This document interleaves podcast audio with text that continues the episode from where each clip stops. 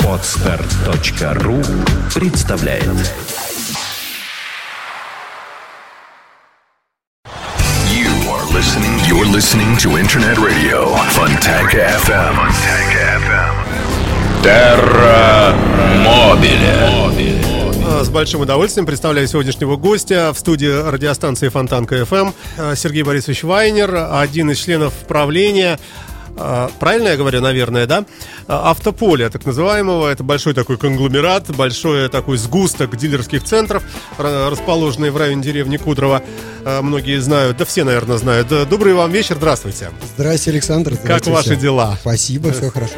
Вот на этом мы закончили позитивную часть. Переходим к непростым разговорам нашим. Конечно, мы сегодня обязательно поговорим и непосредственно об Автополе, что крайне интересно. Но хотелось бы начать, может быть, с более, что ли, такой, с более, как бы это сказать, глобальной, что ли, проблемы.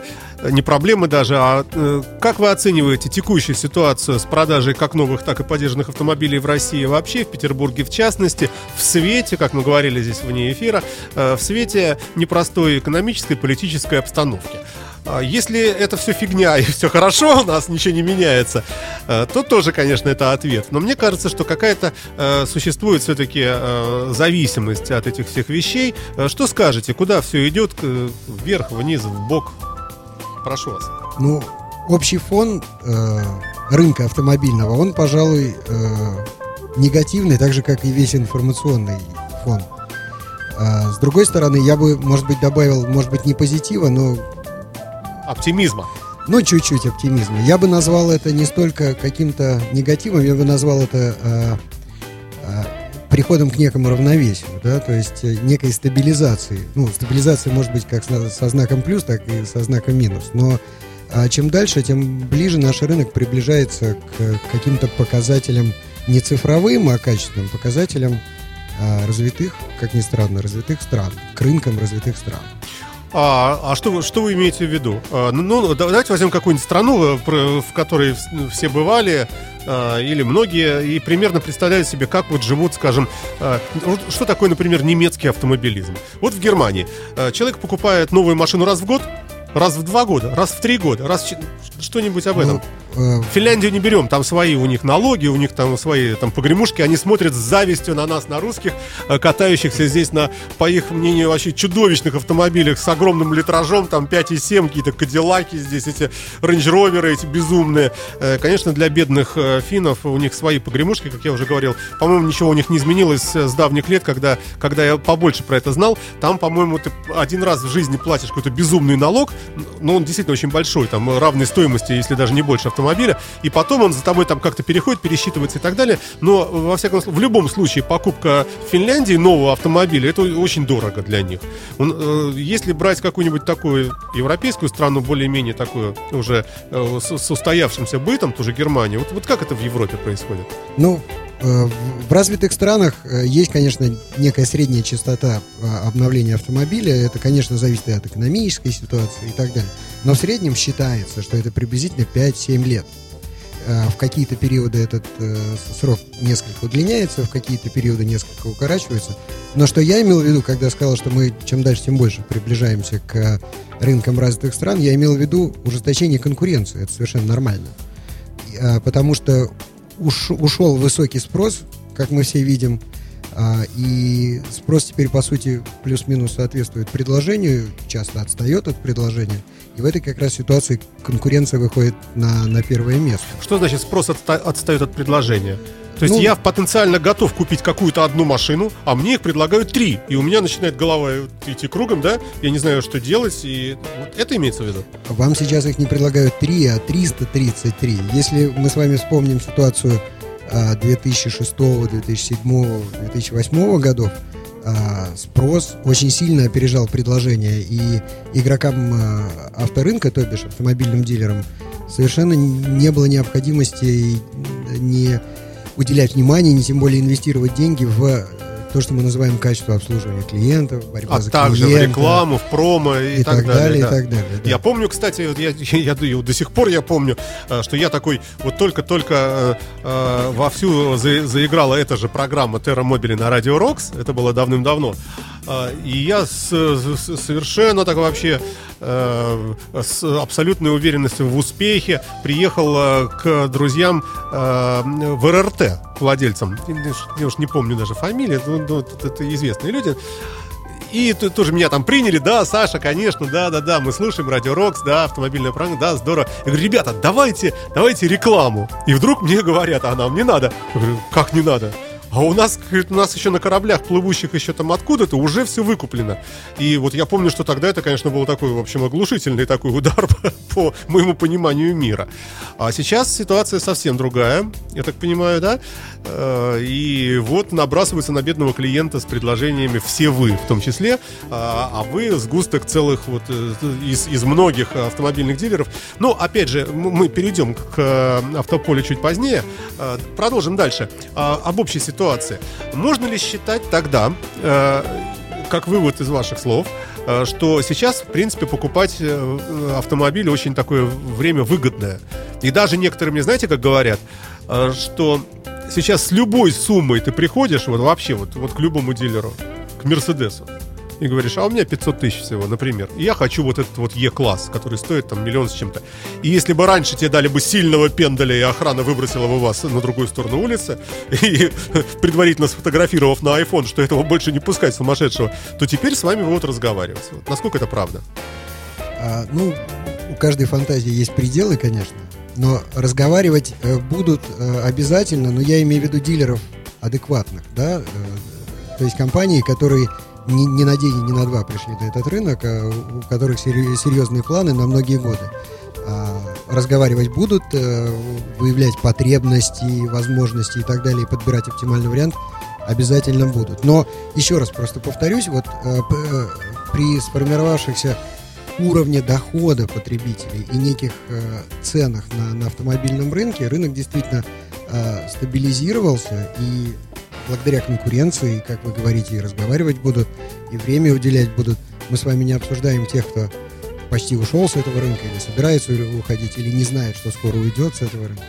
Такие тоже, да, у нас есть игроки. В любом сегменте, в любом бизнесе есть игроки разных взглядов. Но с другой стороны, для каждого товара при соответствующей его цене всегда найдется покупатель. И это следующий мой вопрос к вам. Какова ситуация у нас с точки зрения понтов, с точки зрения вот этого нашего русского, что у меня должен быть там...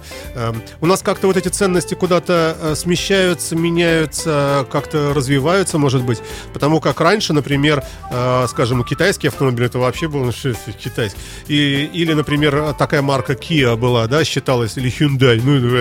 Что это? О, BMW! Вот. А теперь смотришь, что есть Kia поинтереснее, чем некоторые BMW. И по версиям, по комплектациям те же Hyundai. Посмотрите, Optima, например, замечательный совершенно автомобиль получился, хоть и дорогой. А Hyundai вообще вышел в премиум-сегмент со своим этим Кворусом, который... Кворис это Kia как раз. Kia, да, прошу прощения, ну не важно. А у Hyundai это Equus. Да. Это не реклама. Это не реклама, но это огромные большие автомобили уровня Mercedes-Benz S-класс, 7-й BMW, удлиненные вот такие вот. И в этой связи, конечно, в башке все смешалось. И в том числе и у покупателя, возможно, тоже. Что скажете вы? Вот здесь куда стал покупатель смотреть? И насколько вообще вот эти вопросы влияют на выбор? Давайте я вам отвечу немножко шире. Я проблему, которую вы затронули, я чуть-чуть раздвину. Очень хорошо, у нас целые 2 часа впереди. В каждой стране сформированы некие потребительские приоритеты. Например, в Соединенных Штатах огромную долю рынка занимают большие пикапы. Это огромный рынок, которого, например, в России, в частности, пока просто не существует. Также в Штатах обожают 92-й бензин, да, если мы знаем. Да, и к дизелю относятся так, да. Да. В-третьих, в Америке размер имеет значение. Возьмите Европу, там другие совсем приоритеты. Там совершенно верно. Важен размер, чем меньше, тем лучше, до определенных пределов. Там во главе угла экономичность, в частности, дизельные двигатели безумно распространены в Европе. В России тоже уже сформировываются некие приоритеты. Да? В частности, в России очень высокими темпами растет сегмент средних и компактных внедорожников. Мы пока не говорим о премиальном сегменте. В частности, вот, если, когда будем говорить об Автополе, вот мы таким образом, у нас сформировался набор брендов, что, по сути, почти в каждом бренде у нас есть представители средних внедорожников либо компактных. На ваш вопрос о премиальных автомобилях, я с вами согласен. Вот. И дело в том, что в России автомобиль до сих пор это часть имиджа. От этого мы с вами никуда не денемся. Это так было, так есть. И, наверное, это еще будет достаточно долго. И это надо учитывать, конечно, ну, естественно, да, конечно. Вам как представителям торгующей стороны. Да. Так что у нас, народ, как?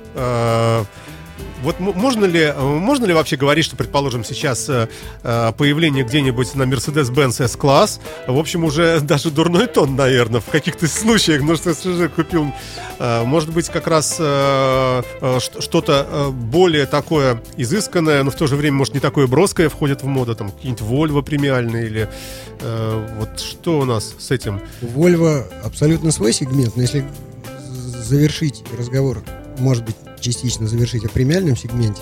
Автомобиль не просто у нас с вами в стране показатель статуса, да, а доходит до почти смешных ситуаций, когда у человека или у семьи цена, например, жилья и цена квартиры, которую они имеют, они равны или одного порядка. Ни в одной другой развитой стране вы такой ситуации не найдете. Ну, у нас, мне кажется, тоже она все-таки уходит. Вот эти старые анекдоты, когда сидят там азербайджанцы в тонированном BMW, и все одетые в костюмах, и один говорит: папа, ну давай все-таки откроем окошко. Нет, сынок, пускай все думают, что у нас климат-контроль в машине. Да, вот эти времена, мне кажется, все-таки потихонечку они будут отходить. Наверное, мы все-таки будем как-то смещаться действительно к европейским каким-то стандартам, вот чисто бытовым, правильно? И в связи с этим тоже, наверное, ваша стратегия и ставка на будущее. Если предположить, что через 5 лет мы будем, например, там, процентов на 20 больше похожи на европейского покупателя, соответственно, нужно учитывать все то, о чем вы говорите. Автомобилей нужно привозить сюда больше небольших, чтобы они легко парковались с учетом наших вот этих проблем с пробками, чтобы они были экономичны и так далее, и так далее. Повышенной проходимости, все вот эти ASX, вот эти вот все, чтобы там на дачу ездить недалеко себе сюда в садоводство. То есть вы это учитываете все. И когда Кадиллак стоит на коленях и говорит: пустите нас, батюшка, а вы ему говорите: слушай, у тебя здесь нет будущего в этой стране, вон вам в Америку. Этот рынок, он в процессе структурирования, и рано или поздно он структурируется окончательно. Я имею, ну, не то что окончательно, но полноценно. Это значит, что на каждый кошелек плюс-минус относительно должно быть предложение. И на разные вкусы должны быть разные автомобили, разные предложения. Это не значит, что у нас будут одни премиальные или одни очень экономичные машины. Набор предложений у нас в Автополе и стратегия, наверное, насыщения этого портфеля, я бы сказал, подчиняется нашей идее максимально широкого выбора для тех, кто к нам приезжает и будет приезжать. Выбора. Ну, раз уж вы это затронули, да. То есть имеется в виду что? Что человек говорит: надоел мне мой Hyundai, например, хочу что-нибудь купить. Жена говорит ему: слушай, может, вот здесь у нас недалеко, Кудрово, вот тут, а поехали за ним, просто посмотрим. Там Икеа недалеко, магазин, там заодно абажур купим, например, да. И вот человек, попавшийся в ваши сети, я любя говорю, то есть он приезжает в этот вот в комплекс ваш, и он видит сразу много всего. Он видит и Хонду, и Форд, и Джип, и вот как мы знаем, Daewoo узбекская приехала, и много-много разных, и Volvo то же самое. И есть возможность вот эта вот хорошая, то есть не ездить от одного дилера к другому, а, предположим, посмотреть автомобиль какого-то размера и каких-то основных параметров, но не безликого пока, непонятного пока производителя, и сравнить, что нам предлагает тот же Volvo, что тот же Hyundai и прочее. Да? Как раз у вас это в этом смысле очень грамотно, мне кажется, получилось так, что все в одном флаконе, такой гипермаркет получился своеобразный, да? Совершенно верно. И я даже добавлю, не просто посмотреть, как вы сказали, а очень важно при нынешних требованиях клиентов и при нынешнем неком негласном стандарте никто, во-первых, не покупает автомобиль без тест-драйва. Тест-драйв становится принципиальным моментом при принятии решения о покупке автомобиля. Так вот, у нас в Автополе в демо-программе находится больше 70 автомобилей в одном месте. Например, в течение одного часа клиент способен опробовать как минимум около 10 машин, не уезжая, не возвращаясь и так далее, и так далее. И наличие демо-автомобилей и их количество становится одним из решающих факторов для клиентов принятия решений. Мы это все предлагаем в одном месте и за один приезд. Так, ну вот смотрите, что у нас представлено в Автополе, о чем мне говорит интернет. Ford, Jeep, Chrysler, Volvo, Chevrolet, Opel, Cadillac, Honda, Niva, какой-то Luxgen. Luxgen. Я вас поправлю. Хорошо, ничего страшного.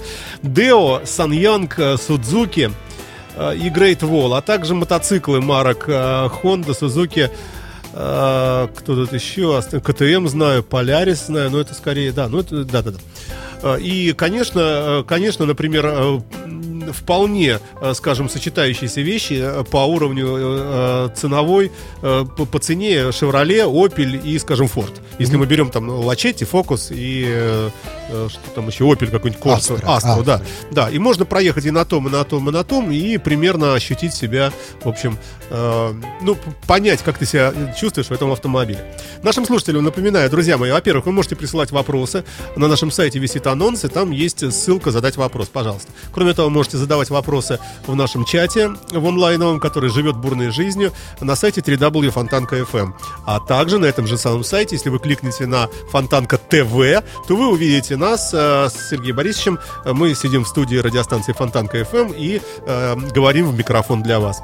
Небольшой музыкальный фрагмент в исполнении Криса Ри, который едет, кстати сказать, не стоит, тоже автомобильная песня «Driving Home for Christmas» на радио Фонтанка. Крис Ри на радио Фонтанка FM. Вы слушаете программу Terra Mobile на нашей интернет-волне. Сегодня наш гость, член совета директоров, наверное, да? Опять неправильно я говорю. Правление. Член правления. Это не принципиально. Да. Автомобильного конгломерата. Как правильно сказать-то? Сейчас я вспомню. Mobile. Комплекса, дилерского комплекса дилерских центров. Подходящий. Подойдет. Да. Сергей Вайнер у нас в гостях. За пультом и за микрофоном вторым Александр Цыпин. Я. Добрый всем вечер. Мы говорим об отечественном автомобилизме, о проблемах и различных стратегиях. Можно ли... Вот какую тему хотел бы еще затронуть, среди прочего. Бывает же так, что делается ставка, предположим, по гендерному признаку, например, что ну, условно говоря, у вас рядом огромный, по-моему, IKEA, Мега Дыбенко. Да, в основном туда приезжают домохозяйки и женщины. Можно ли предположить, что у вас есть специальные для них, как-то больше заточено все-таки на женщин? Потому что, ну, например, скажем, из каждых 10 людей, кто к вам приезжает, 8 женщины. То есть она купила кастрюлю, купила там, не знаю, мужу кусочек мяса там поджарить, и заблудилась, например, или там проехала и попала к вам. О, какая симпатичная Honda Civic, ну, например. И вы, зная это, вы в основном выставляете машинки розового цвета, небольшие такие, много у вас воздушных шариков везде и прочего-прочего.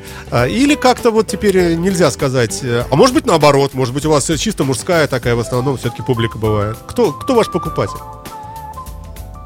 Однозначно ни одно, ни другое. Я ни разу за 20 лет работы в автобизнесе не пытался продавать по гендерному признаку. Почему? Есть автомобили, которые, ну, имеется в виду, что все-таки машинка женская. Ну, какой-нибудь там, не знаю, Smart. Или какой-нибудь там Peugeot 107, 108. Ну, явно такая девчачья машинка. И, наверное, там это надо учитывать. Хотя, впрочем, вам слово, да. Ну, давайте я отвечу банальностью, для начала банальностью. Что... мы предлагаем на все вкусы, но это действительно банальность. Но важнее другое. Важнее, чтобы продать автомобиль, нужно с клиентом хорошенько пообщаться, да, чтобы не просто предлагать, что у тебя есть, а поскольку выбор большой, надо сначала разобраться, что предлагать и что клиенту максимально подойдет. Вот это главное. Слушайте, у меня бурное воображение, я уже себе представляю по вашей фразе, с клиентом нужно пообщаться. То есть клиент, заезжая к вам, проезжает через специальное место, в которое вживлены специальные гвоздики, клиент прокалывает колеса, это надолго, и, соответственно, тут проходит мимо ваш менеджер, говорит: ну, девушка, ну что вы, стыдно даже смотреть, давайте мы сейчас заберем ее эвакуатором прямо сразу в зачет. А вот у нас, а девушке некуда деваться, и оттуда не выбраться, и она вынуждена общаться, это вопрос о долгом общении. Ну, я снимаю. Это сюжет из «Трех товарищей» Ремарка. Да, кстати, да, кстати сказать, да. Итак, пообщаться, это что значит? Это на языке умных яйцеголовых тренеров это называется выяснить потребности, чаяния и так далее, возможности клиента, чтобы максимально ему помочь.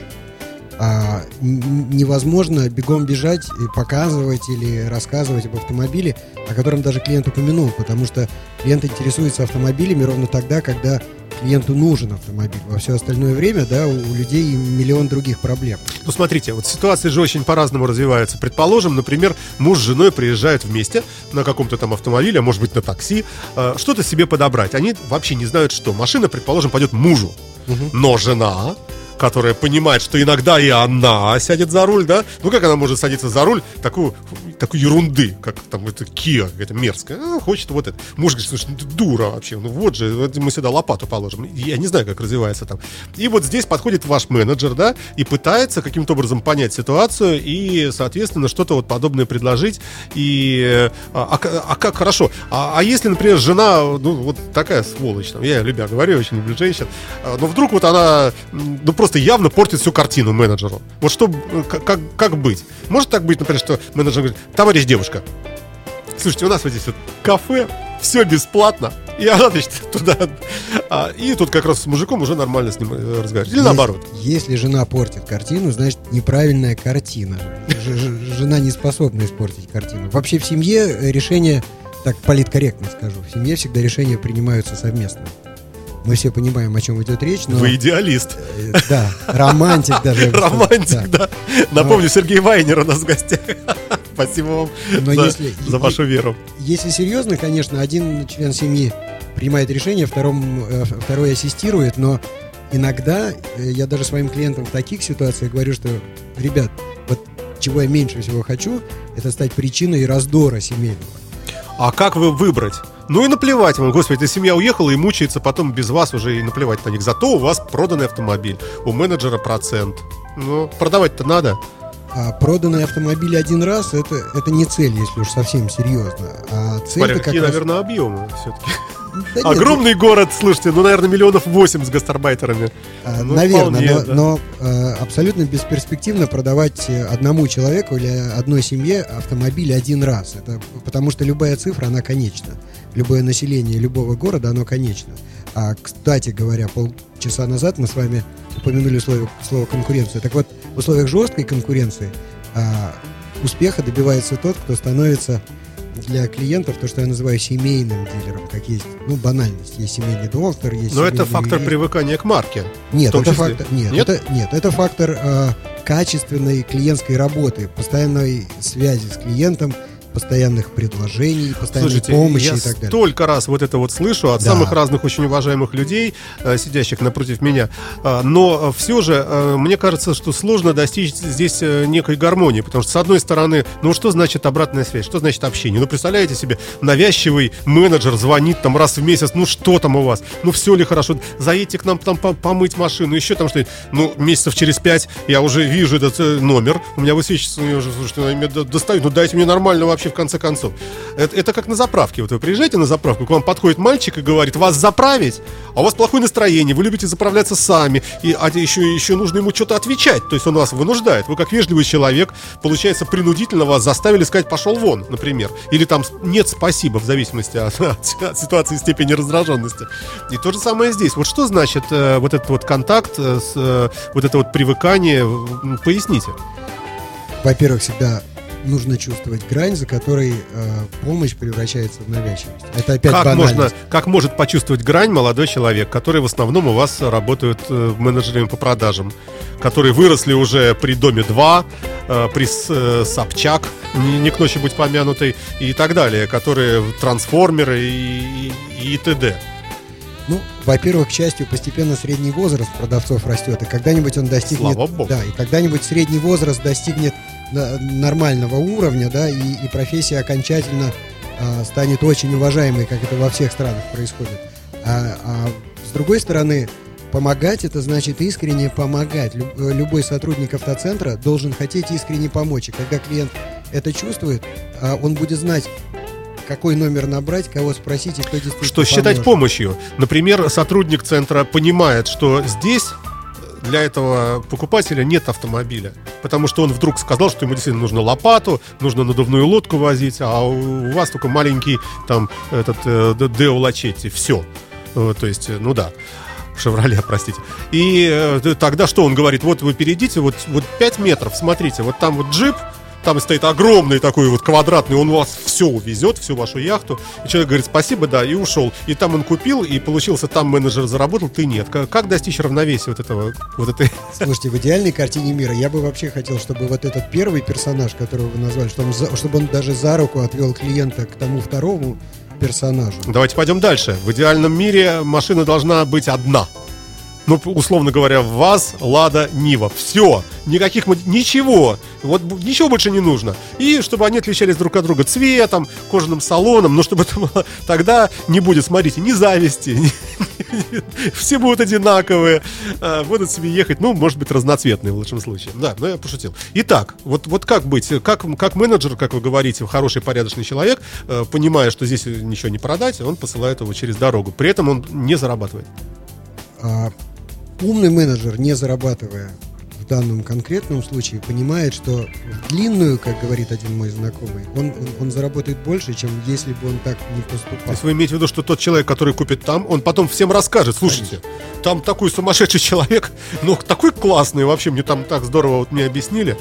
Ну, это имеете в виду? Если серьезно, пожалуй, не сумасшедший, а вменяемый, адекватный. Любя. Да, и, конечно, вменяемый, адекватный. Просто, с другой стороны, чем больше предложения мы имеем у нас в Автополе, тем больше клиентов к нам приедет. А чем больше... Пойдем дальше.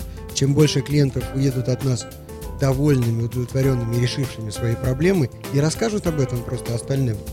Чем больше людей... Еще больше людей. Ну, эта логика понятна, конечно. Еще вопрос по поводу вот этих продающих менеджеров. Ну, задаю не только вам, а многим своим гостям, именно дилерам официальным.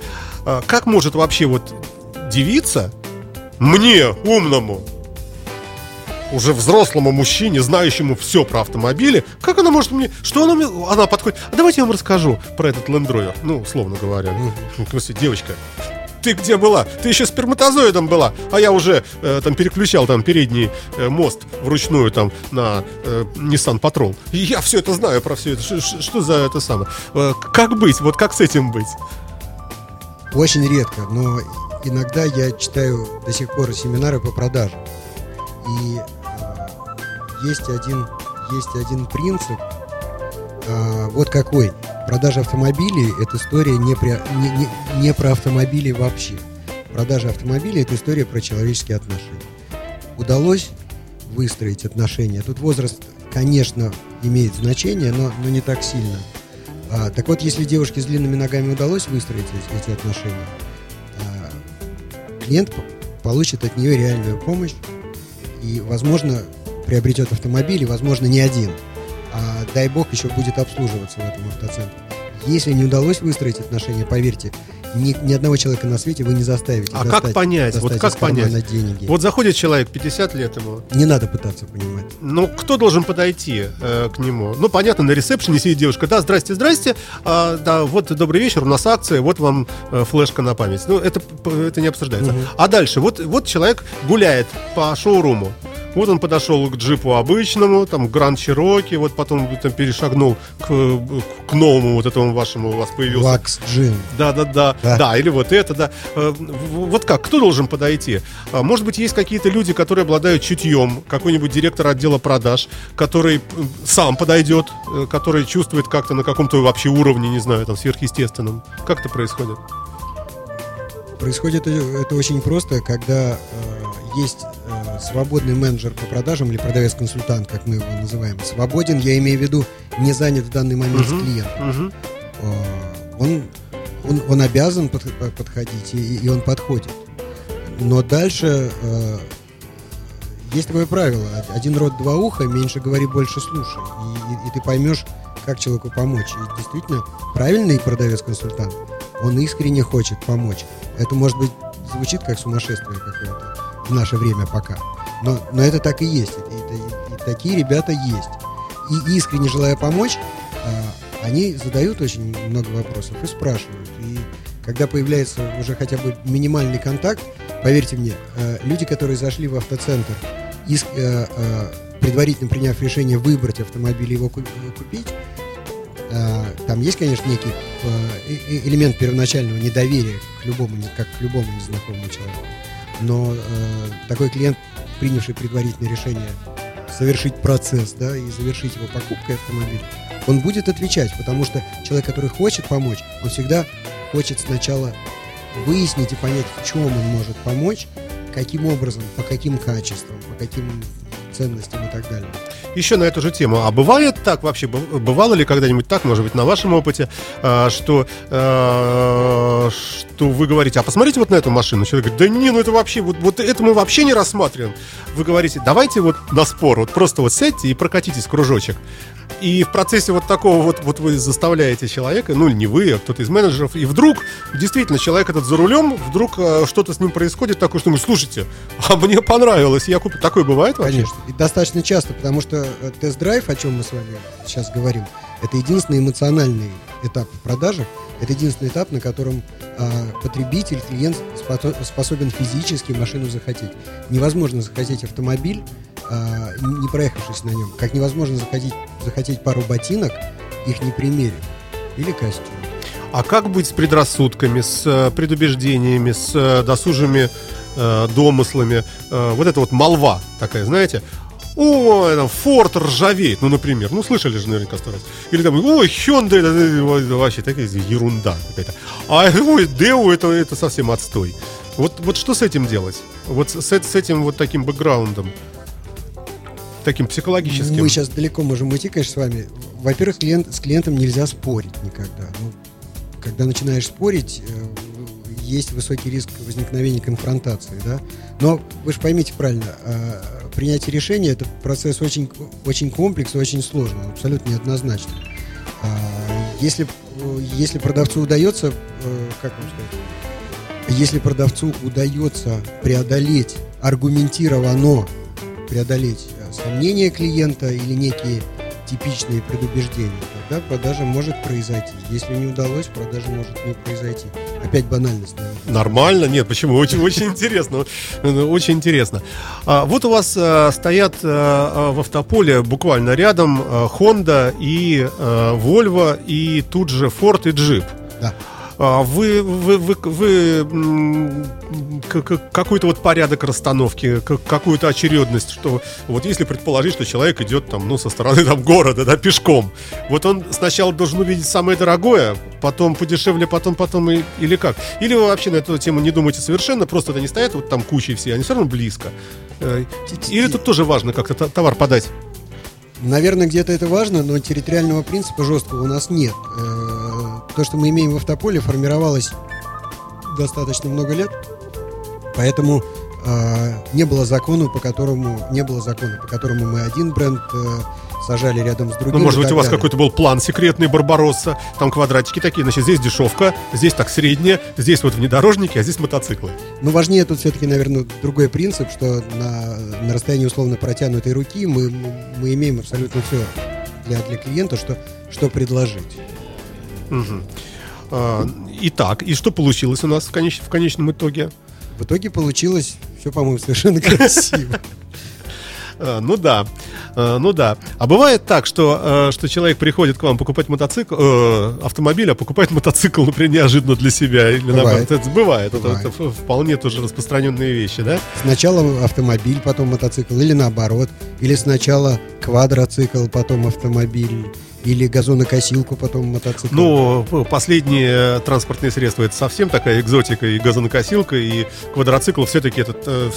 А вот мотоцикл все-таки живет больше здесь на наших дорогах. Ну, квадроцикл ты не увидишь, едущий здесь по Садовой улице. А мотоцикл я вчера в парке видел. А вот их наказывать надо, им нельзя, ну, наверное, ездить, да. Им нужно ездить только вокруг своей территории, там где-нибудь в районе Лисьего носа, вокруг небольшого дешевого домика за 8 миллионов евро.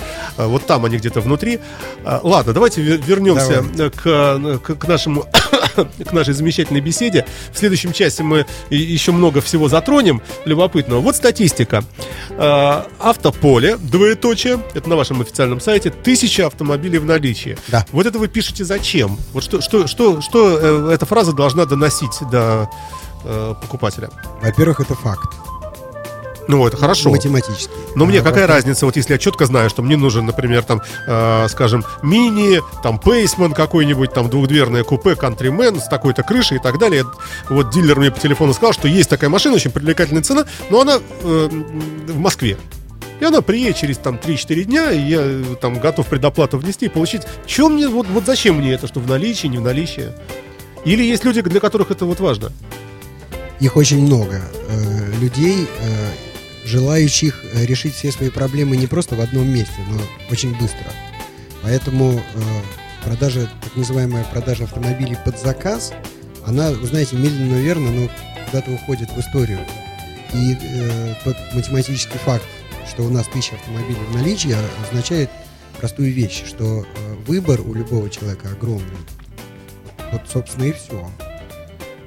То есть человек приехал к вам, зашел в шоурум, увидел Volvo там V50, очень красивую, да, какую-нибудь выставленную просто вот в шоуруме, и говорит: ребята, вот была бы у вас такая вот, ну, только белый металлик, и я ее прямо сейчас бы и купил. Он говорит: ё-моё, у нас 1000 автомобилей в наличии, вот у нас склад, пойдемте за угол, вот как раз есть для вас вот такая, да? Ну, образно говоря, да. Эти 1000 автомобилей, они дают нам возможность максимально удовлетворить потребность клиента прямо здесь и сейчас. Ну, представьте себе дилера одной марки или дилера двух марок, даже трех марок, у кого на складе будет даже хотя бы 300-400 автомобилей. Это будет сложно себе сделать. Более того, если вы приняли для себя принципиальное решение, что вы покупаете, условно, в ближайшие 2 недели автомобиль, и вы обычно себе назначаете, условно, некий бюджет, в рамках которого вы хотели бы оставаться, да? А дальше начинаются уравнения с одними неизвестными. Куда ехать, что смотреть, кого спрашивать и так далее, и так далее. И когда вы едете в разные стороны, в разные части города, на это у вас может уйти не просто неделя, а несколько недель. Но мы уже видим, в общем, некие сгустки автомобильных дилеров. Я живу на Выборгском шоссе, у нас там прямо подряд Nissan, Автопоинт, по-моему, там, или Mazda. И, господи, кто там у нас еще? Лаура, вообще мультидилер, Шувалова, Kia, вот этот вот Ford, опять же. То есть вот они там выстроились вдоль. То есть, в принципе, не как у вас в этом смысле объективно совсем удобно, потому что они вот так вот, ты пришел, и вокруг тебя вот эти, как небоскребы, вот эти вот дилеры, и куда ни плюнь, я извиняюсь, да, попадешь обязательно в какую-то марку хорошую. Здесь нужно пройти все-таки или проехать на машинке, но, правда, тоже недалеко друг от дружки. И тротуара там нет. Да. Так что мы уже не говорим о том, как на Западе это распространено. Тоже вот подобные такие целые деревни вот автомобильные, где сконцентрированы вот эти все официальные дилеры. Я к чему? Что к вопросу об автомобилях в наличии. Я помню, давным-давно еще Alarm Motors Ford к нам приезжал. И очень они все время, там был такой господин Шевельков, начальник отдела продаж, наверняка знаете его. И вот он все время говорил: автомобили в наличии, заученную фразу. И мы даже смеялись на Радио Роксе еще, что фраза была чем-то схожа, когда, ну, скажем, доктор приходил к нам и рассказывал про эректильную дисфункцию. И обязательно тоже вот какие-то фразы такие вот четкие, вот именно донести, что наш телефон такой-то, звоните, и ваша дисфункция превратится в функцию. Здесь тоже, значит, вот автомобили в наличии есть. Я тоже не мог понять. И тоже он примерно вот объяснил тоже, что и вы, что есть люди, которые, конечно, хотят решить вопрос сразу, и если понравилось, сразу же и купить. И зачастую они приезжают прямо с деньгами, или там есть кредитка и так далее, и так далее. Как у вас можно автомобиль оплатить? Вот что хотел спросить. Существует ли у вас... Ну, понятно, что существует у каждого дилера свои там какие-то банковские поддержки и так далее. Может быть, есть какой-нибудь банк оф Кудрово? Нет такого банка. Тем не менее, все возможные формы оплаты присутствуют у нас, начиная с наличной оплаты через банковский терминал, автокредит, несколько основных банков, ведущих банков в автокредите. Их представители находятся у нас на территории, то есть Клиенту не надо, как во многих автоцентрах, уезжать куда-то в город на подписание договоров, кредитных и так далее, и так далее. Принцип, как в России говорят, принцип одного окна. Это очень круто, да, на самом деле. Да. Есть новые формы автокредита с отложенным платежом, так называемый, при котором в течение срока кредита можно платить только процент, а основной долг не платить. Конечно, он никуда не девается, его все равно рано или поздно. Ну, а там дальше неизвестно, или осел сдохнет, да, и там бог его знает, что не дай бог, конечно. Да, слушайте, а вот по поводу вот этих всех кредитных историй, а можно выделить какие-то банки, которые предоставляют самые лояльные какие-то условия, и работаете ли вы с подобными организациями? Ну, очень так, в порядке просто наброска, потому что вот чем пугает банк?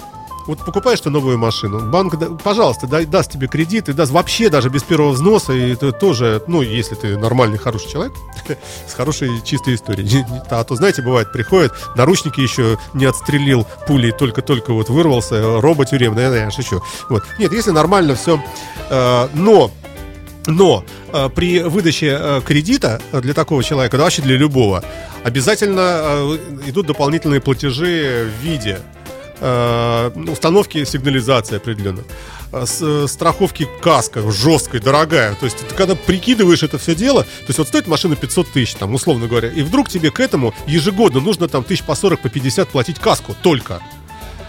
Может быть, банки какие-то понимают это дело, может быть, как-то идут навстречу, может быть, у вас какие-то вкусные предложения и есть. Если мы говорим о форме кредитования как автокредит, каска там действительно обязательна. Да, она же дорогая каска.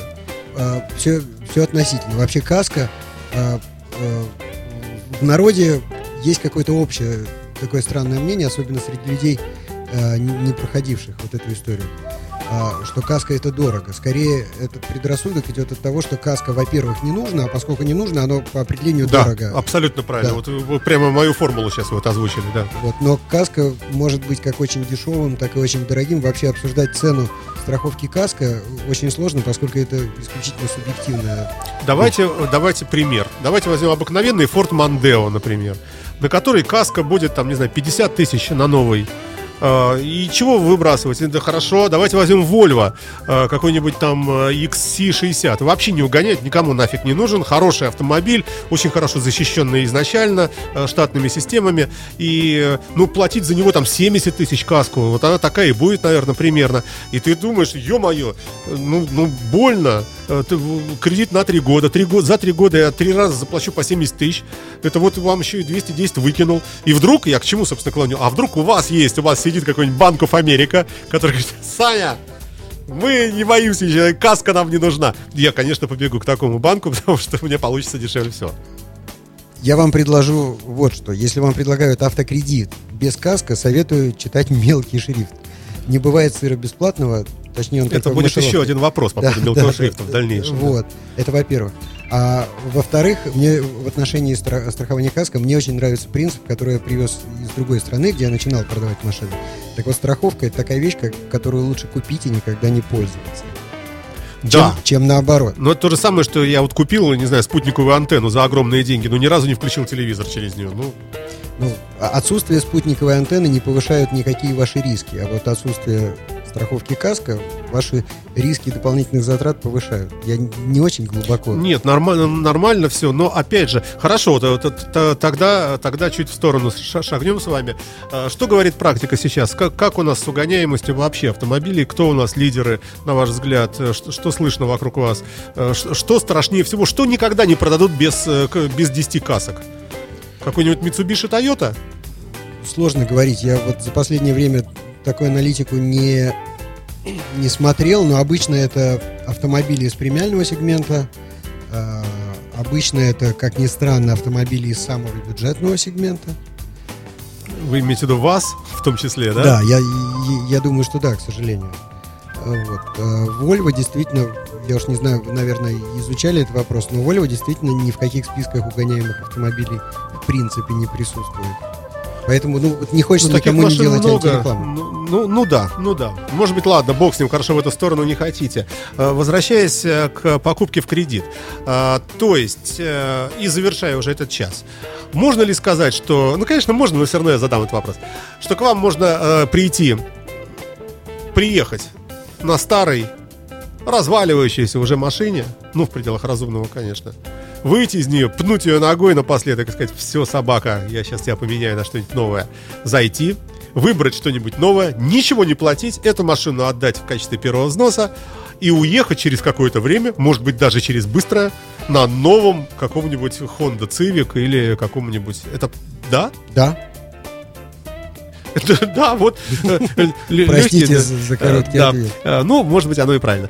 Друзья мои, вы слушаете радио Фонтанка ФМ. Это я напоминаю нашим слушателям. Можно смотреть прямую видеотрансляцию Фонтанка ТВ. Кликаете на нашем сайте, попадете прямо к нам на страничку, вернее, прямо в студию. И можно посмотреть видеотрансляцию из студии, где мы с моим сегодняшним гостем Сергеем Вайнером, членом правления Автополе, вот правильно сейчас сказал, да, обсуждаем различные наши околоавтомобильные тематики.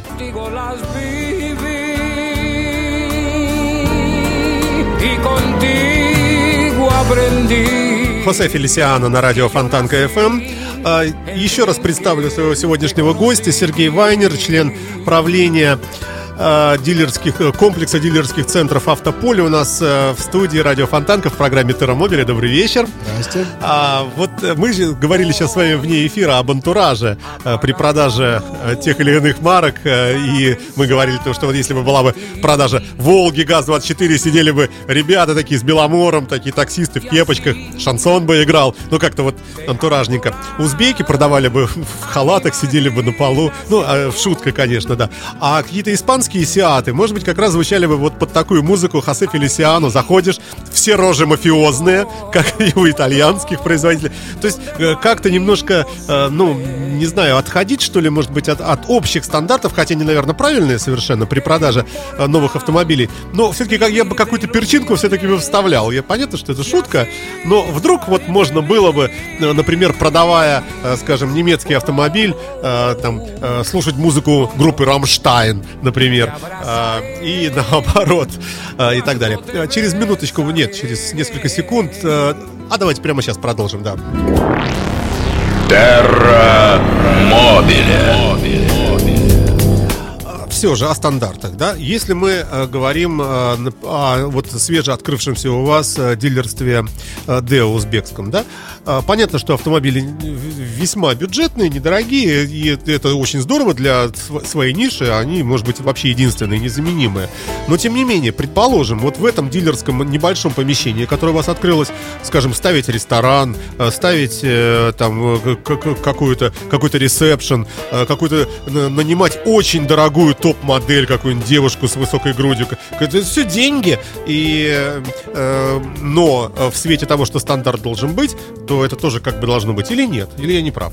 Стандарт должен быть. И наше преимущество, уж извините, перед конкурентами именно в том, что то количество автоцентров, которые сосредоточены у нас на территории Автополя, этих автоцентров сильно больше 10. Я не говорю о дилерских предприятиях мототехники. Позволяет нам очень сильно оптимизировать расходы, потому что в общих расходах участвует каждый из наших дилеров. А это, в свою очередь, позволяет нам быть очень конкурентными и инвестировать... Поясните, не понимаю. И инвестировать в услуги, которые мы клиентам предоставляем. Например, один шикарный ресторан, но на всех. Так? Ну, суть. Если говорить о ресторане, да, у нас на территории Автополя есть ресторан. Где там у вас ресторан? Я не помню. Вот в том здании, где находится Хонда, УЗДУ. Не помянуто будет в СУЕ. В том здании у нас действительно на втором этаже находится ресторан, в котором есть шеф-повар с ресторанным меню. Я вас приглашаю. Там, где раньше, спасибо большое, это там, где раньше Honda мотоциклы продавались, где-то в том уголочке, да? Ну, ресторан никуда не девался, он где с самого начала был 6 лет назад, он там и остался. А в каждом здании при этом есть и кафетерии с более быстрой и более простой едой, но общепитом дело не ограничивается. Просто поскольку единые расходы несут все абсолютно дилеры, мы способны, и мы являемся очень конкурентными по ценам как на автомобили, так и на услуги. Опять же, извините за банальность. Отдельно взятому дилеру сложно выдерживать такую конкуренцию. Плюс мы несем затраты на услуги, скажем так, не очень стандартные. И своя эвакуация автомобилей для клиентов, а также бесплатное такси в соседнюю Мега Дыбенко и обратно, что для клиентов чрезвычайно удобно. Наши клиенты совершают любой шопинг любого уровня в Меге, потом все это перегружается через наше такси в автомобиль клиента. Минимум целый день можно сэкономить на такой комбинации. Слушайте, вот не секрет, что одним из таких серьезных аргументов при покупке автомобиля у вас, условно говоря, серьезным аргументом может быть подарок какой-то. Там все по стандарту идет. Комплект резины в подарок, еще что-нибудь в подарок и так далее, и так далее, и так далее. И вот, как вы говорите, и услуги, и такси, и все прочее. Но где-то же должен быть предел этому всему, потому что ведь это же тоже деньги, правильно? И, во-первых. Во-вторых, это демпинг. То есть к вам могут приехать люди из Кадиллак, условно говоря, Лахта, и сказать: слушай, Сергей Борисович, с ума сошел, что ли? Ты посмотри, вот он стоит 20 тысяч евро, эта машина, а вы ее продаете за 18, еще и дарите всего А как нам-то, вот и прочее, как это решается? Давайте так, во-первых, не я это сказал, слово демпинг. Да, конечно, да. Я применю другое слово, оно более подходит. Какая разница, конкуренция не доброкачественная, так сказать. Нет, такого нет, есть честные цены. Честные цены — это минимально возможные с точки зрения рентабельности бизнеса. И все клиенты, большинство клиентов понимают, что любой бизнес, чтобы годы... Стоп. Да. То есть, получается, с точки зрения рентабельности, значит, предположим, ваш дилерский центр сделан из 10 столбов пальм, покрыт тентом, и рентабельность, его окупаемость, она ничтожная, он стоит $100, постройка его. И вам не надо покупать, потому что никто не охраняет вас, собака одна бегает, вообще купил ей холодца и все, огромный людоед. И вроде как и машины у вас стоят, вроде бы как дилерский центр, да? Вообще затрат нет никаких. И, конечно, стоимость машины, скажем, 20 тысяч евро условных, она у всех одинаковая. Вот это вот есть поставщик, завод. Но один вынужден прибавлять 1000 к этому, для того, чтобы окупить свою девушку с грудью, как я уже говорил, кафель, охрану, аренду и так далее. А у вас вот оно все, может, вы вообще на своем садовом участке это все открыли дилерство, и участок ваш, и аренду платить не нужно. Но это же тоже неравные условия. Тогда все ринутся к вам, и все начнут покупать у вас, что вы поедем сюда, потому что тут халява. Ринутся, и дай бог. Мы с вами же не обсуждаем ситуацию, когда действительно поставили 3 пальмы, наняли половину собаки, и так далее. А мы несем абсолютно... затраты-то разные у разных дилеров, правильно? Вы знаете, затраты всегда одного порядка, скажем так. Другое дело, что в одном случае эти затраты вынужден нести некий отдельно взятый дилер, а в нашем случае эти затраты несут... Все вместе. Соответственно, нагрузка поделилась между всеми. И, соответственно, если у вас 10 дилерских центров, то он платит не 100% а всего лишь 10%. И тогда получается очень хороший зазор. Да. Вот теперь вы мне объяснили. Пример. Да, нам пишут в чате, много написали. Вот человек пишет: гость хороший, сразу к нему вопрос. Собираюсь ехать заказывать Кадиллак АТС. Почему надо выбрать вас, а не другого дилера? И от себя скажу, что Cadillac ATS очень красивый. Сейчас появился, если я то про что я думаю. Красивый. Это чем-то похоже на Mercedes-Benz E-класса. Такой весь немножко бананистый, просто симпатичный. Видел буквально позавчера близко. Наделал много фотографий в лахте Cadillac. Не к ночи быть помянут. Это друзья мои. И вот слушатель хочет такую машину заказывать. Что можете предложить? Есть конкуренция с другими? Или как? Начну и быстро закончу, что цена будет очень конкурентной. Для этого надо все-таки доехать и в этом убедиться. Но это, наверное, самое простое. А основное все-таки это то, что мы, надеюсь, умеем долго дружить. Это я тоже уже упоминал. Очень просто и легко купить автомобиль, хотя в наше время и сам процесс покупки тоже, к сожалению, не всегда бывает простым. Это я не про Автополе. Важно не столько, где ты купил, хотя процесс, комфорт процесса приобретения автомобиля тоже важен. мы с вами все занятые люди, да, и у нас нет десятков часов на выбор или на покупку автомобиля. Поэтому всегда хочется купить быстро, оперативно и с комфортом. Но дальше важно и другое. А кто будет, как я какое-то время назад сказал, а кто будет помогать, а будут ли конкретные люди с именами и фамилиями и с телефонами, кто всегда будет готов помочь, да, и кто будет обслуживать. Вот это тоже важно. Ну и вся вот эта инфраструктура, которую я уже упомянул, к нам действительно легко доехать. Хотя те, кто ни разу у нас пока еще не были, говорят, что до вас далеко. Стоит один раз попробовать, и кажется... Ну, почему, с кольца свалился, очень легко, несложно. Опять же, инфраструктура наша внутренняя для клиентов очень удобная и действительно удобное соседство. Действительно, любой приезд к нам можно совместить с шопингом, с походом в Мегу и наоборот. Что вы имеете в виду под словами, что можно всегда связаться, вот покупка на долгое время и так далее? Что имеется в виду? Ведь автомобиль приобретается новым. Ничего не ломается у него, если, конечно, нет каких-то экстремальных ситуаций. Ну и чего мне звонить? Ну хорошо, есть у меня в кармане телефон-менеджер, ну и нафиг он нужен. И все равно я наслаждаюсь сам, езжу, мне ничего не ломается. И я все прочитал в мануале, я знаю, где у меня чего включается. Я вам завидую, мне терпения не хватает читать мануалы. Мне тоже. Но, вы знаете, помощь нужна не только, к счастью или к сожалению, когда что-то ломается. Помощь нужна, когда возникают сомнения, помощь нужна, когда возникают вопросы, помощь нужна с кем-то связать, найти оперативную информацию и так далее, и так далее. Никто мне не поверит, если я скажу, что мы это все отработали, мы такие помощники, 150% помощники, это будет враньем. Но то, что мы всячески стремимся такими быть, это действительно так. И если вот уважаемый слушатель... Да, уважаемый слушатель, он дальше там пишет: подарки как-то не сильно волнуют, пишет он. Лучше скидку, выраженную в деньгах. А подарки в автосалонах, как правило, фуфло не нужно. Я цитирую, извините. Кстати, тоже. Фуфло отложим, фуфло будем дарить в другое время. Да. Шучу. Ой. Ну, да, в принципе, бессмысленный разговор сейчас в эфире здесь.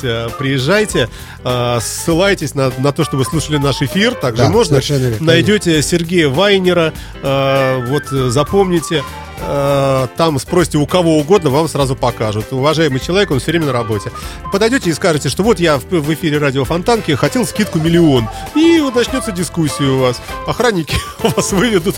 Я пошутил, да. Неприятную дискуссию я гарантирую в любом случае. По поводу этого Кадиллака скажите что-нибудь. Такая ударная новинка, мне кажется. Вообще, что с этим брендом вообще у нас? Бренд нишевый, бренд очень качественный, бренд, который в последнее время очень серьезно занялся собственным имиджем, скажем так. Кадиллак всю жизнь был премиальным брендом номер 1 в Соединенных Штатах Америки. И остается таковым. Но поскольку конкуренция вообще-то на мировых рынках ужесточается уже давно-давно, головная компания General Motors всерьез взялась за имидж бренда именно за пределами родного рынка, в частности, в Европе и, в частности, в России. Как ни странно, Россия дает очень немаленькую долю к европейским продажам, а мы даем немаленькую долю к российским продажам. Но АТС, если речь идет об АТС, это очень достойный автомобиль в своем сегменте. Но единственная просьба к уважаемому слушателю не ограничиваться осмотром автомобиля, а сесть за руль и проехаться. На очень многие вопросы получатся ответы за рулем. Машина красивая, чем-то ее морда напоминает мне зад Ягуара XJ. Я очень извиняюсь, такие параллели. Это плюс Ягуару, да. Или это минус? Это говорит о том, вы знаете, да. у XJ такие скошенные сзади вот эти белые и красные фонари продольные, имелась в виду стилизация под оцарапывание Ягуаром поверхности, да? В передней части Кадиллака тоже скошенные такие вот передние вот эти очень красивые фары. Я впечатлился реально. Понравилось мне. Я видел черный и белый сразу стояли.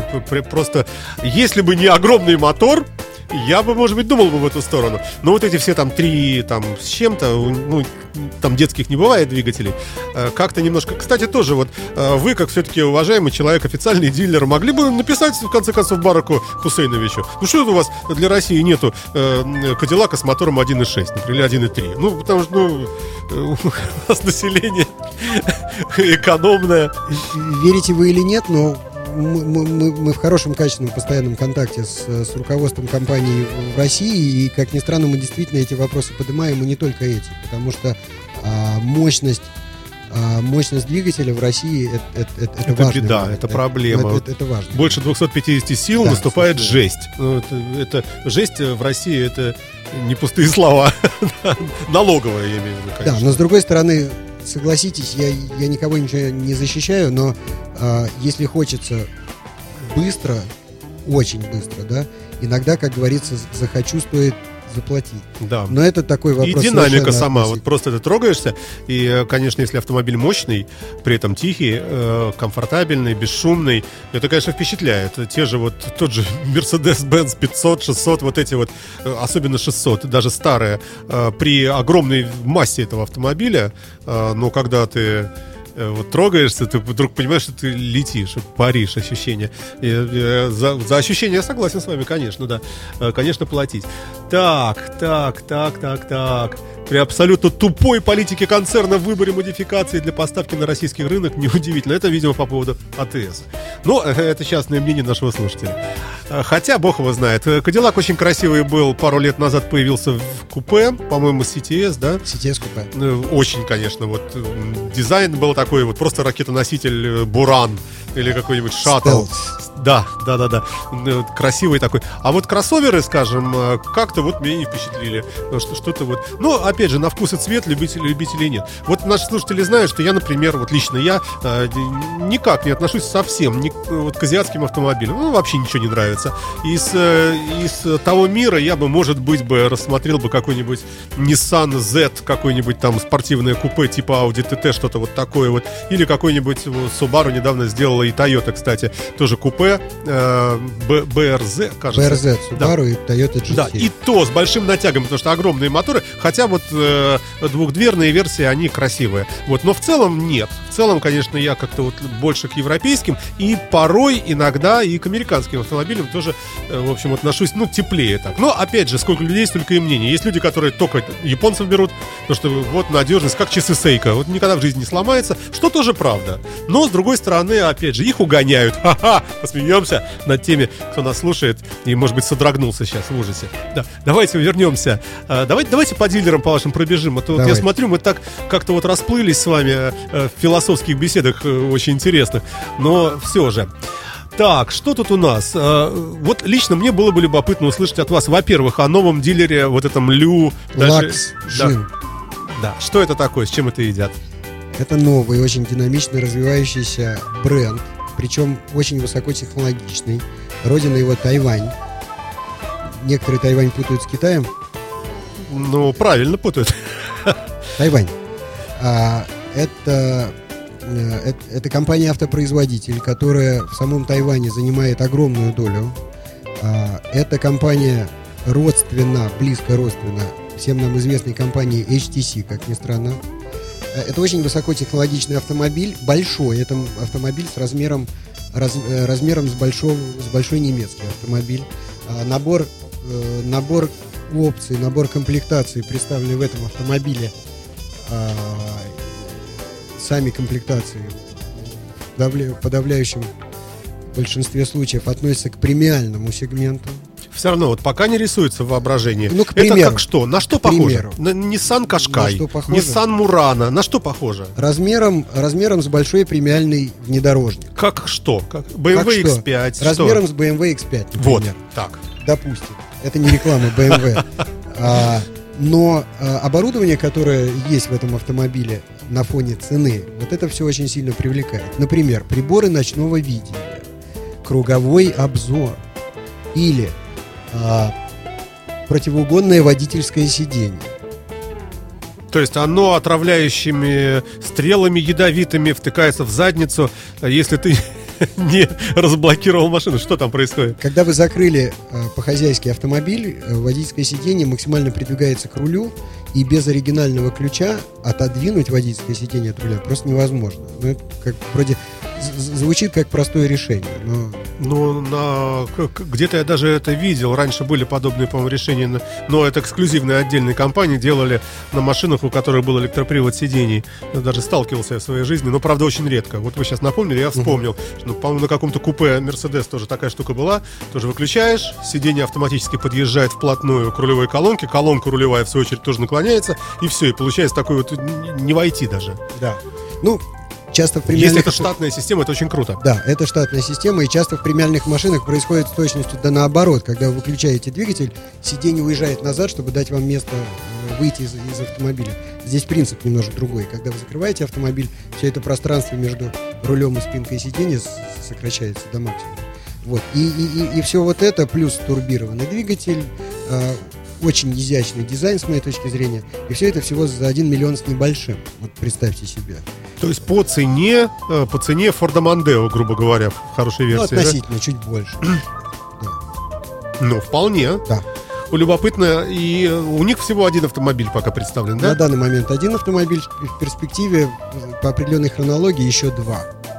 Будет еще один более компактный внедорожник, и дальше...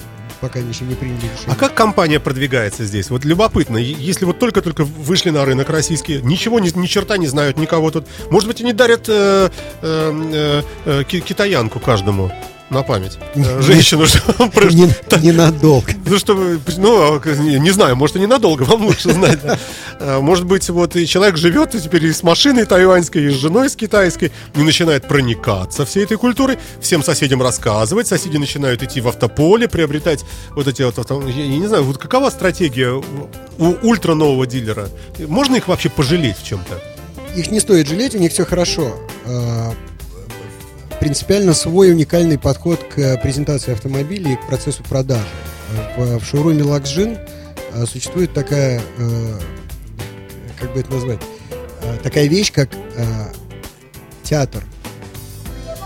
На подиуме стоит автомобиль, и клиенту предлагается сесть в автомобиль и посмотреть, по сути, стереофильм изнутри автомобиля с эффектом, приближенным к естественным условиям, с обзором вперед, с обзором по бокам, с обзором в зеркала, с обзором вниз, поскольку очень много камер вокруг. То есть это что-то, нечто типа аттракциона-тренажера, да? Да, да, да, да.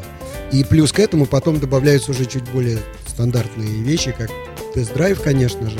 То есть вот в шоуруме Luxgen предлагается достаточно уникальный процесс. Это интерактивный, да, вот сейчас есть такое модное слово. Интерактивная презентация. Это очень интересно, стоит посмотреть.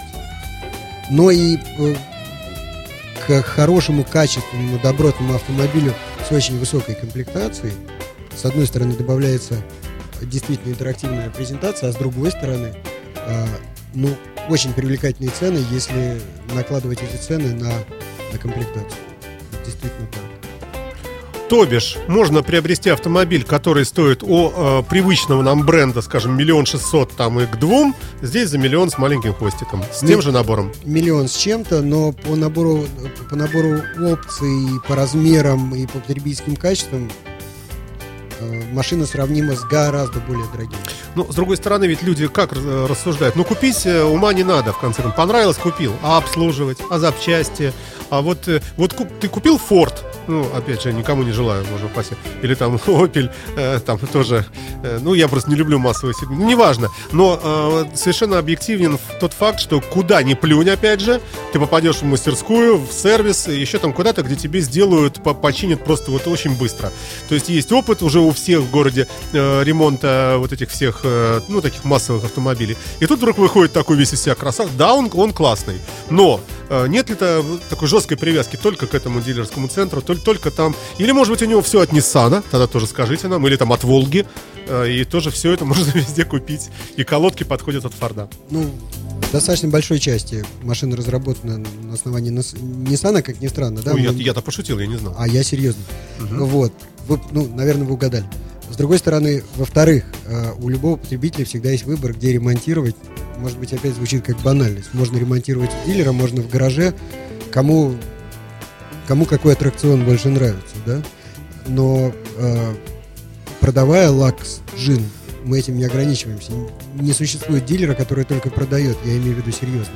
Поэтому обслуживание, запчасти, гарантии и так далее, все это присутствует. Я не знаю даже, как еще ответить на ваш вопрос. Ну, если я живу в Купчино, угу, то мне кататься к вам, хотя вот если бы я бы купил «Опель», то у меня вот здесь вот на Будапештской, тут вот и здесь, и везде вообще. А так я должен, ну, черт, опять там вот поменять какую-нибудь фигню и ехать черти куда. Вот я вот в этом смысле только, что пока вот дилерских, вернее, сервисных центров именно этой марки, конечно, особо нет. Особо нет, но, к слову говоря, из Купчино, как раз так недалеко. Хорошо, с вами трудно спорить. Сергей Вайнер, член правления «Автополе», в гостях в программе Terra Mobile. Через небольшой музыкальный фрагмент, посвященный зиме в Америке, мы вернемся в студию. From first till best. St. Petersburg Internet Radio. Fontanka FM.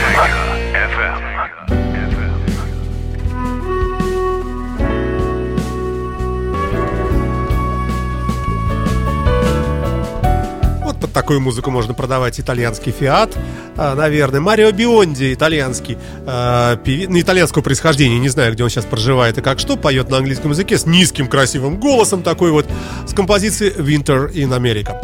Вы слушаете радио Фонтанка ФМ. Последнее включение программы Terra Mobile. В 19 часов наш эфир заканчивается. Оставайтесь с нами. Напоминаю, что наш чат бурно живет в интернете по адресу www.fontanka.fm. Прямая видеотрансляция из студии по адресу Фонтанка ТВ.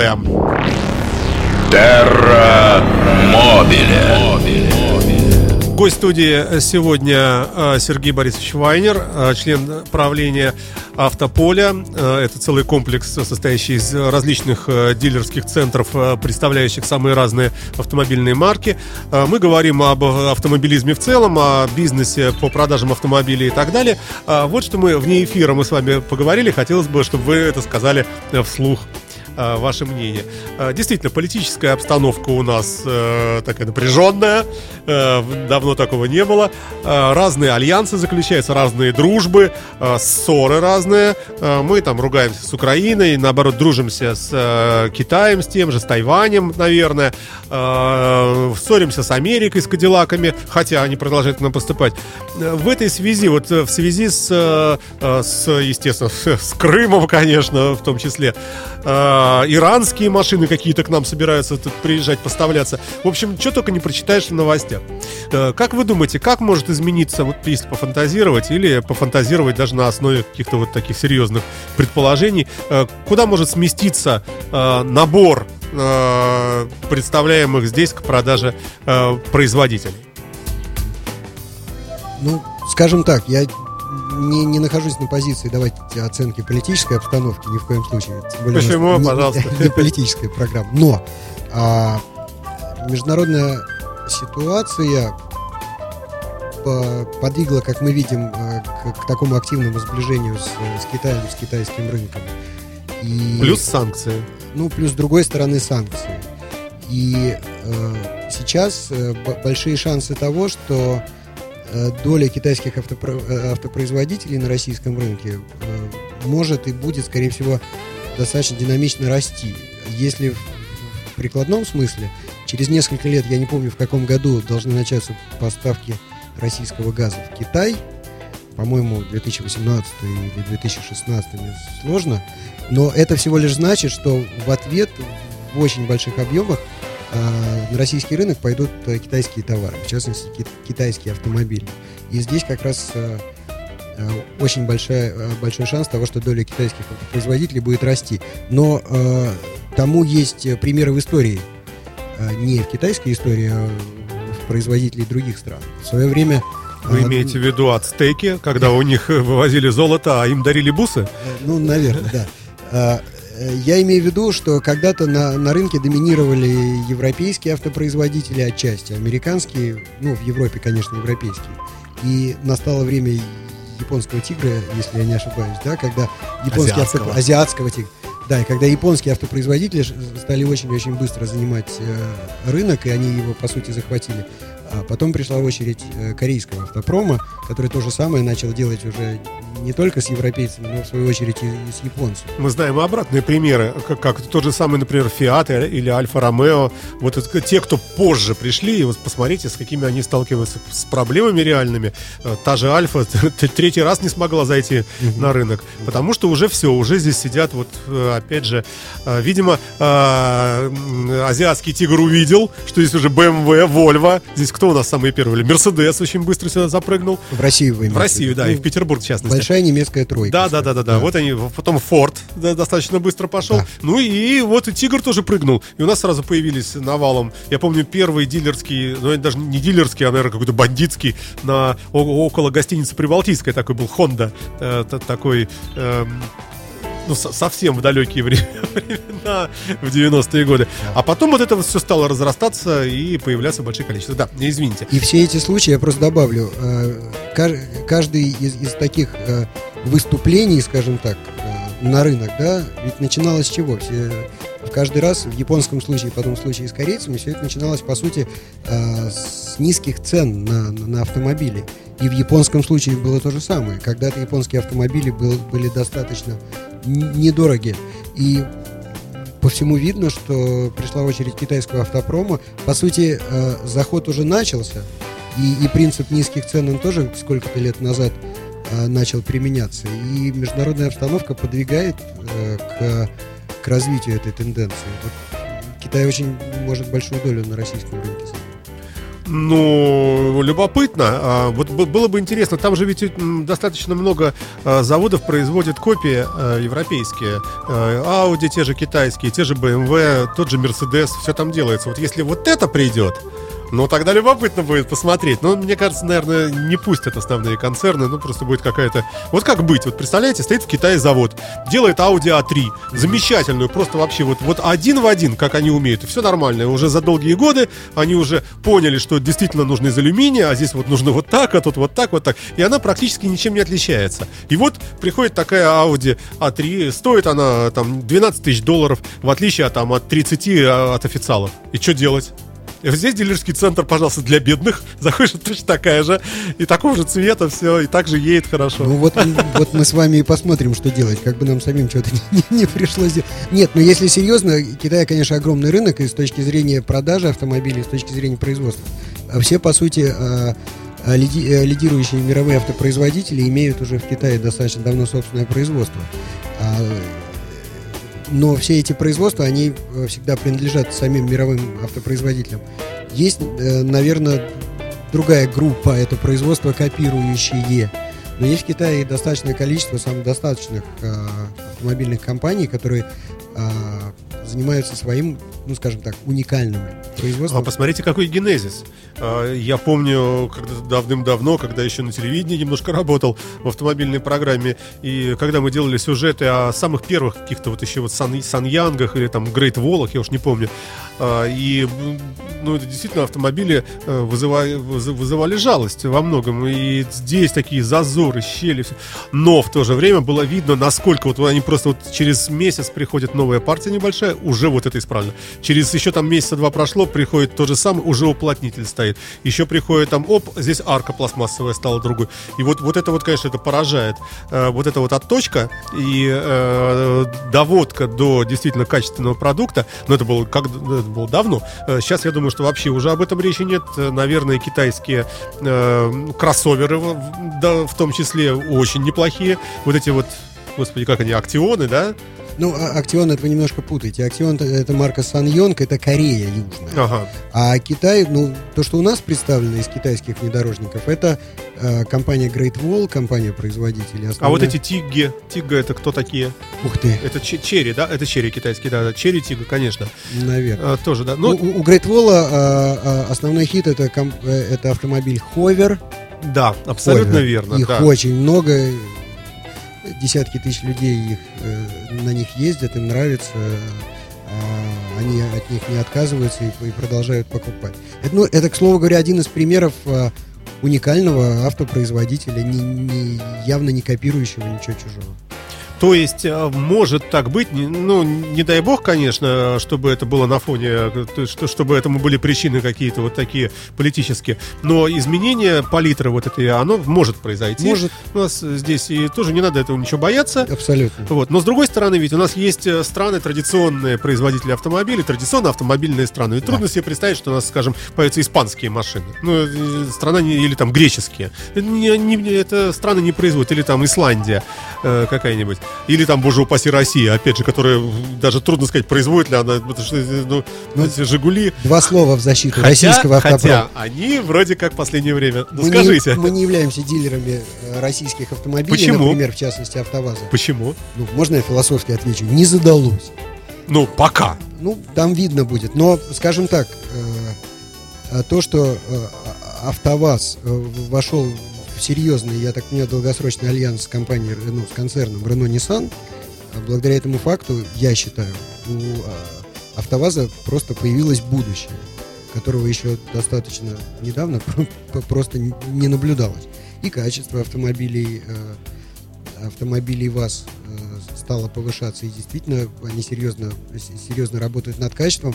Вот были анонсированы, по-моему, 3 новых автомобиля, которые должны быть выпущены в ближайшее время. Ну, это все, наверное, к разговору о... Если «АвтоВАЗ», это к разговору о все-таки, наверное, международном альянсе и возможностях, скажем так, не автомобильных держав. Хотя Китай уже давно автомобильная держава, конечно. И рынок самый большой. Это номер 1 рынок в мире. Сергей Борисович, вопрос к вам. Почему наши люди так любят кроссоверы и автомобили повышенной проходимости? Вот этот миф, что у нас, да, непролазные грязи и дороги, все-таки это уже скорее миф. У нас много еще плохих дорог, но все-таки улучшается лучше. Ну, даже самые отъявленные нелюбители нашей российской власти, но все равно, ну, нельзя не признать. И кольцо у нас со всеми убитым все-таки. И дороги, ну, иногда едешь и просто, да уже совсем даже часто ты вообще забываешь. То есть как в Европе. Раньше у нас же как было? Ты смотришь налево, чтобы бандиты рядом не ехали, направо, значит, чтобы здесь там эти проститутки дорогу не перебегали, там, или еще там какие-нибудь торговцы. Значит, смотришь в зеркало назад, чтобы тебя там милиция за тобой не ехала, а вперед еще смотришь, не просто вперед, еще под низ бампера, что ты не наезжаешь случайно на открытый люк. То теперь вот это вот все, мне кажется, уходит в прошлое, и все комфортнее ездить. Посему... В чем же та причина вот этого клиренса, столь любимого нами? Ну, дело не только в клиренсе, но я считаю, что внедорожник — это возможность не думать о выборе дороги. Скажем так, не думать о выборе дороги. Седан или хэтчбэк, ну, скажем, классический легковой автомобиль, да, заставляет все-таки нас частенько принимать решение, ехать куда-то или не ехать, в принципе. С другой стороны, кроссовер, он... Для города смысла нет. О каком решении вы говорите? Ну, давайте про зиму. Ну, вспомните зимы наши, да, вспомните состояние наших дорог зимой, когда, к сожалению, мягко говоря, нерегулярно убирается снег, а убирается, скорее всего, лед, а не снег. Один раз в конце зимы. С остатками бамперов, с остатками там убирается лед. И с остатками асфальта. Да, да. Вот, поэтому это возможность не брать на себя еще один выбор в жизни, да, ехать туда, куда хочется, не только в городе, но и за городом. С другой стороны, нельзя забывать, что кроссовер — это не равный внедорожник. Он не способен делать то, что способны серьезные внедорожники. Но кроссовер — это свобода, да, вот в каком-то широком ее понимании, свобода выбора, туда ехать, сюда ехать, да, дорожный просвет, да, полный привод на наших не всегда убираемых зимних дорогах, и я бы сказал, это кузов, условно, который называют, по-моему, однообъемники, да, он дает возможности всяких разных комбинаций, пассажиры, груз и так далее, и так далее. Поэтому, ну, вот это одна из причин, почему вот этот сегмент или эти сегменты, они действительно растут, а все остальные... То есть это некая параллель, но вот вы сейчас описали, по сути, ну, образ жизни нашего автолюбителя некоего, да, которому нужно периодически заехать и на поребрик, и объехать там чего-то. На поребрик не стоит, это нарушение правил. Ну, и в Америке тоже их пристрастие к пикапам, условно говоря, оно тоже продиктовано образом жизни, что большие хайвеи, большие дороги, большие расстояния, да. И ты приехал один раз в гипермаркет, нагрузил там товаров на неделю, уехал там в свой там какой-нибудь маленький городок, в котором только ты один и живешь. А в Австралии еще есть один класс, который мы с вами, может быть, видели, но не обращали внимания. В Австралии очень популярны пикапы на базе легковых седанов. Ну, в Америке тоже, потому что это есть такое. Есть, помните фильм «Телохранитель» с Кевином Костнером? Он приезжал на таком автомобиле. Забыл, как называется, ну, может, подскажут здесь. То есть кабинка, а сзади багажник. При этом это, вернее, не багажник, а кузовок. Хотя при этом это седан. Да. А почему Австралия? Ну, в Австралии это является классом, и у этого класса есть название. Ну, если интересно, можем попытаться даже после передачи в интернете посмотреть. Наверное, что-то связанное с экологией, чтобы такую машинку кенгуру легко перепрыгивал, не нанося себе травмы. Возможно. Потому что через Range Rover Sport перепрыгнуть сложнее. Хорошо. Что-нибудь о планах развития можете сказать? У нас программа потихонечку будет завершаться, осталось буквально минут 5. Может быть, вы начнете торговать яхтами или какими-нибудь видами легкого стрелкового вооружения. Мы не знаем автополе, потому что фантазировать можно по-разному. Купил машину, купи винтовку, например, не дай бог. Конкретики пока в моих словах будет мало. Мы, скорее всего, будем концентрироваться на автомобильном бизнесе и, скорее всего, в основном легковых автомобилей. Это то, что можно этим словом назвать. Но стратегия продолжать раздвигать рамки автополя, развивать концепцию автополя как автомобильной деревни с максимальным количеством услуг для клиентов и с максимальным комфортом. Причем услуг не только по продаже и обслуживанию автомобилей. Нам очень хочется, чтобы клиенты к нам приезжали с абсолютно разными услугами, разными вещами, и пообедать, и поужинать, и, может быть, посмотреть кино, и совместить поездку к нам с поездкой к соседям, то бишь в Мега Дыбенко, и что-то еще купить, какие-то сопутствующие товары и так далее, и так далее. Но, в принципе, извините за тавтологию, мы хотим, чтобы в нашем автополе были представлены, если укрупненно, все, ну, скажем так, крупные сегменты автомобильного рынка. Обязательно есть и будет, скорее всего, раздвигаться премиальный сегмент. Обязательно выбор в массовом сегменте. Обязательно бюджетный сегмент. И один из принципов у нас уже есть и будет расширяться выбор тех самых кроссоверов, среднеразмерных и компактных кроссоверов, так называемых, которые сейчас очень популярны. Уже сейчас есть и Ford Kuga, и Honda CR-V, и Opel Antara, и какую дорогую, и Captiva, Chevrolet Captiva, и так далее. Это подешевле. Да, ну, слава богу. Вот, и компактные, как Opel Mokka, например, и Honda обещает тоже в том же классе, и так далее, и так далее. То есть выбор по кроссоверам всегда есть, и возможность хоть с утра до вечера заниматься тест-драйвом нескольких наших десятков. И все-таки выбрать себе все-таки что-нибудь. Слушайте, вот последние 3 минуты это уже звучит как прямая реклама. Ничего страшного. Вот еще хотел быстренько спросить, успеть. А вообще вот в подобных вам вот таких вот образованиях, в таких сконцентрированных в одном месте дилерских центрах, наступает ли какая-то точка такая хорошая, положительная? Вот вы, предположим, открываете еще дилерство, еще, там все рядом. И вдруг в какой-то момент какая-то критическая точка проходится, и все остальные производители вдруг начинают видеть, испытывать себе желание тоже присоединиться к вам. И дальше вы уже только сидите так: нет, этого возьму, нет, этого не возьму, а этого, ну, сколько заплатите, посмотрим. То есть, когда к вам уже побегут, или, может быть, это уже идет? Так или иначе, такая точка присутствует. Другое дело, я вам координаты этой точки дать не смогу. Я этих координат не знаю, этой точки. Но такая точка есть, и мы, в принципе, знаем. Когда срабатывает, да, ну, не то, что стадное чувство, но такое вот, как бы, общее такое. Количество в качестве. Абсолютно верно, да. Мы, не называя имен, могу сказать, что мы такие успешные примеры прохождения таких вот точек знаем, видим и следим за этим. Но я не знаю, зададите ли вы вопрос, есть ли предел такому развитию? Ну, предел, наверное, он обусловлен количеством жителей и вообще самим городом.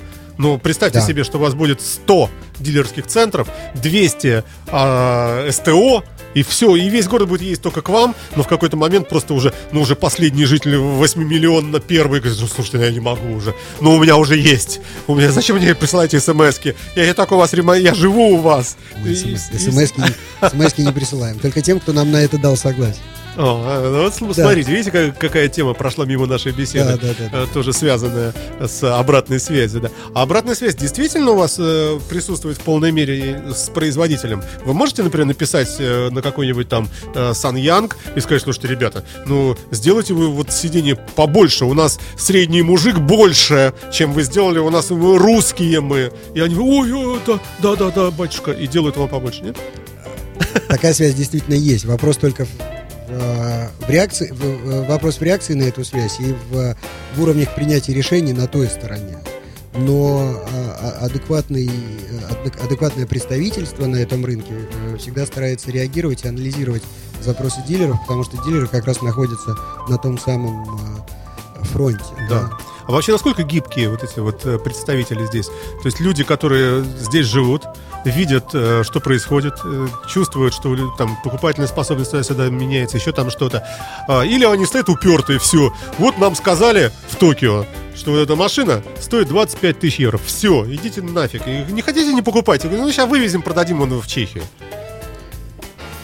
Многогранный вопрос, но если коротко, они очень стараются быть гибкими.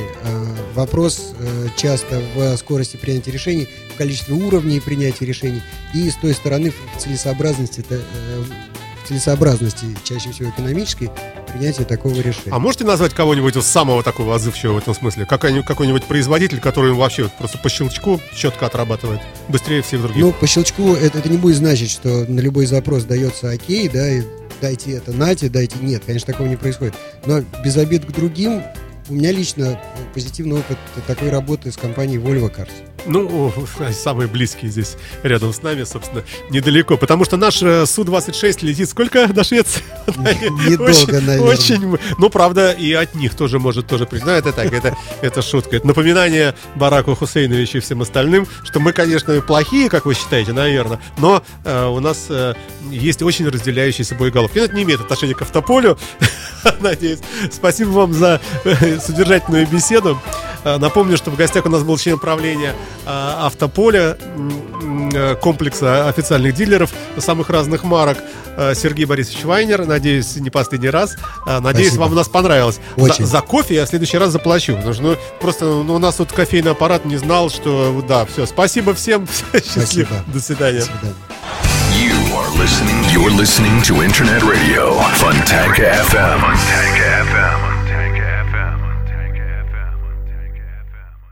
Скачать другие выпуски подкаста вы можете на podstart.ru.